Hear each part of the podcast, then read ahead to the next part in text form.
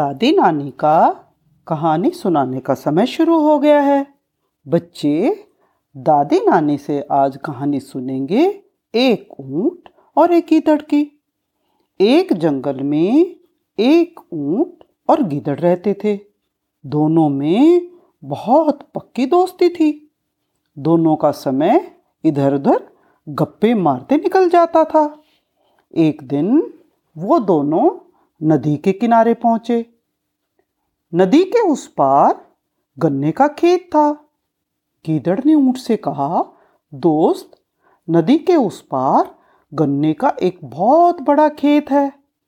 वहाँ रात को चलेंगे और पेट भर गन्ने खाएँगे। उस समय तो खेत का मालिक भी सो जाता है। रात को दोनों दोस्त नदी के पास पहुँचे। नदी में पानी का बहाव बहुत तेज था। और नदी बहुत गहरी भी थी। ऊँट ने अपनी पीठ को झुकाकर थोड़ा नीचे किया और अपने दोस्त गीदड़ को ऊपर बैठ जाने को कहा।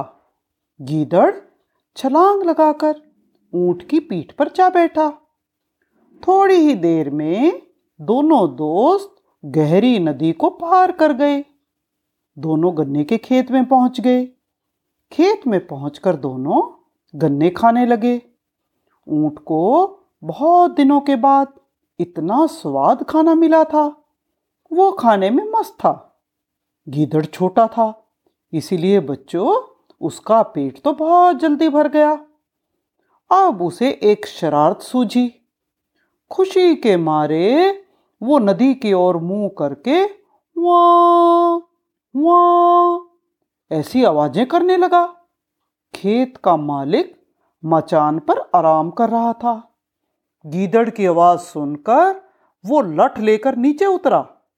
गीदड़ तो भाग खड़ा हुआ। वो तो छोटा सा था और जाकर खेतों में छुप गया।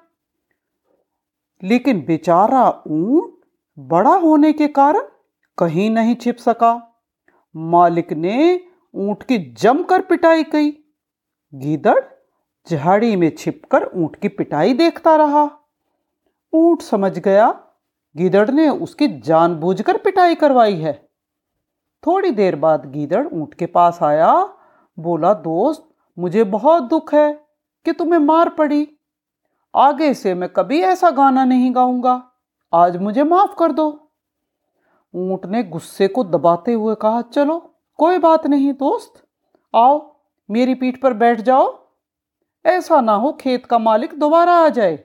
और तुम्हें भी मार खानी पड़ जाए। गीदड़ झट से ऊँट की पीठ पर बैठ गया। ऊँट गीदड़ को लेकर नदी पार करने लगा। जब वो नदी के बीच पहुँचे तो ऊँट ने पूछा, बताओ, तुमने हुआ हुआ क्यों किया? गीदड़ बोला, दोस्त, मैं क्या बताऊँ? पेट भरने के बाद मैं गाना ज़रूर गाता हूँ। बिना गाना गाए तो मुझसे रहा ही नहीं जाता।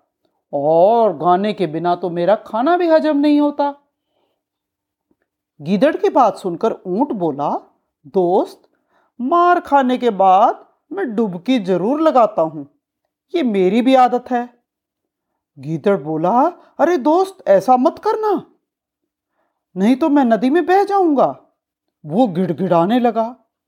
ऊँट ने कहा दुष्ट चला गीदड़। तुझे तेरी दुष्टता का फल ज़रूर मिलना चाहिए। इतना कहकर ऊँट ने पानी में डुबकियाँ लगा दी। गीदड़ तो पानी की धार में बह गया।